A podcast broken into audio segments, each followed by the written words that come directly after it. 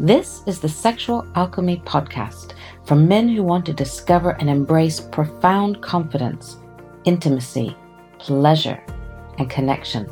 I'm Rebecca Lowrie, and I invite you to explore who you really are as a confident, sexual, and sensual man.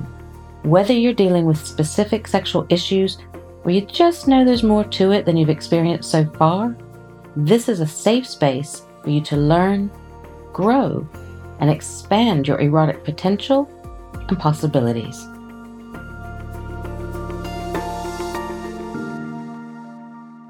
Hello, and welcome to the Sexual Alchemy Podcast. Today, I want to talk about intimacy. What is intimacy?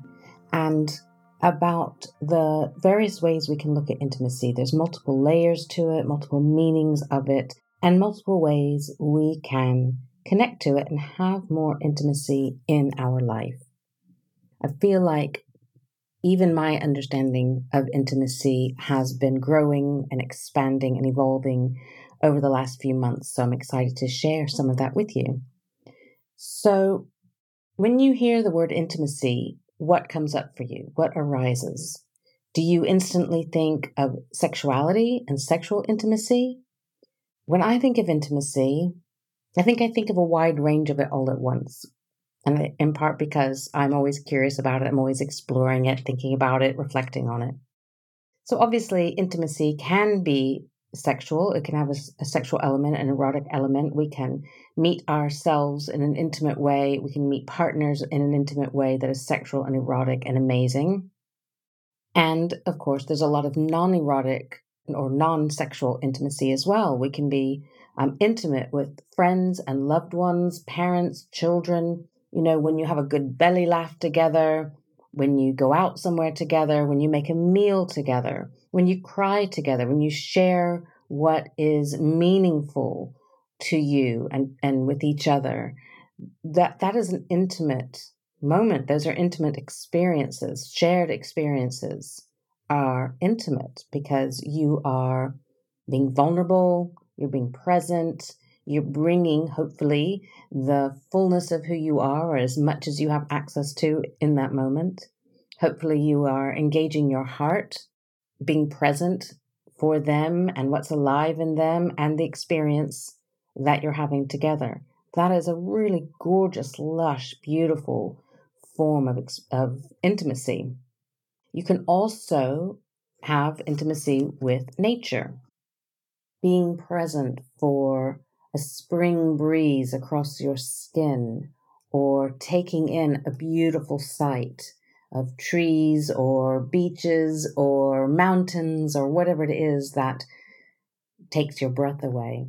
Hugging trees, walking barefoot in the grass. For me, I really love hot sun on my skin and hearing the ocean waves and being able to taste the salt air in my mouth that is a really intimate and sensual and beautiful experience for me. There's almost no nature that I wouldn't love, except I'm not a huge fan of the cold or snow or ice. But even then, it's a beautiful way to be intimate in the moment, the cold and feeling that on your skin. Beautiful, really gorgeous. You can be intimate with yourself. And in fact, I encourage you to be, both erotically and non erotically. So, what does that look like? Well, non erotic intimacy with self would look like caring for yourself, self love, self care practices, finding a balance between action and stillness and rest and taking inspired action, doing things that are good for you, figuring out ways to be creative, to express yourself, to experience the fullness of who you are. These are ways to be intimate with yourself. Meditation is a great way. I have a whole book on that, you know, if you're curious about how that might work for you. And then, of course, there's erotic intimacy with the self. And that is so much more than just having a wank or even self pleasure. I'm talking about being your own best lover, taking time to wake up and arouse and be sensual with your whole body, making it a whole ritual, a ceremony of exploring your body, your heart, your breath, your soul, your pleasures, your desires, doing it in such a way that it has depth and meaning for you, that it connects you with yourself, that it connects you with who you are at your core. Where I've been getting to more and more of late is what I call kind of true intimacy, you know, which is even beyond our human desires. And it's what I think that we're really looking for, even in sex, which is intimacy with the all that is, intimacy with source, with divinity, with grace, with the universe, that which we are, that which we've come from. I think we all are trying to get back to that, to remember ourselves as that, to know ourselves as source, to know ourselves as the oneness. I think that even if you're not a spiritual person, I think that this longing, this longing for this profound intimacy is often at the core of what we're seeking in our connections with others, in our connections with nature, with humans, with friends and lovers, and particularly in sex, because our sexual energy, whether you're using it for penetrative sex or other kinds of sex or other kinds of sexual expression, that is rocket fuel and, a portal to that oneness, to knowing yourself as source, and which I think is the deepest intimacy there is. And you can experience that on your own. You can experience that out in nature or somewhere beautiful. You can have a spiritual experience that takes you there. And you can most certainly have that experience during sex and sexual expression and erotic experiences. I, I deeply feel that that is really what we're looking for. And of course, there is also a human aspect to that, which is, I think it's the thing that we long for the most and fear the most, which is being seen, being acknowledged, being seen in our fullness, being accepted, warts and all. You know, we often bring to say you're in, a, in engaging with someone, we often bring just a percentage of ourselves to that meeting, to that engagement, and they bring a percentage of themselves, and that's okay. You know, that that's better than nothing, right? But what if we were able to bring a hundred percent of ourselves and they brought a hundred percent of themselves, and then we're able to into me see intimacy.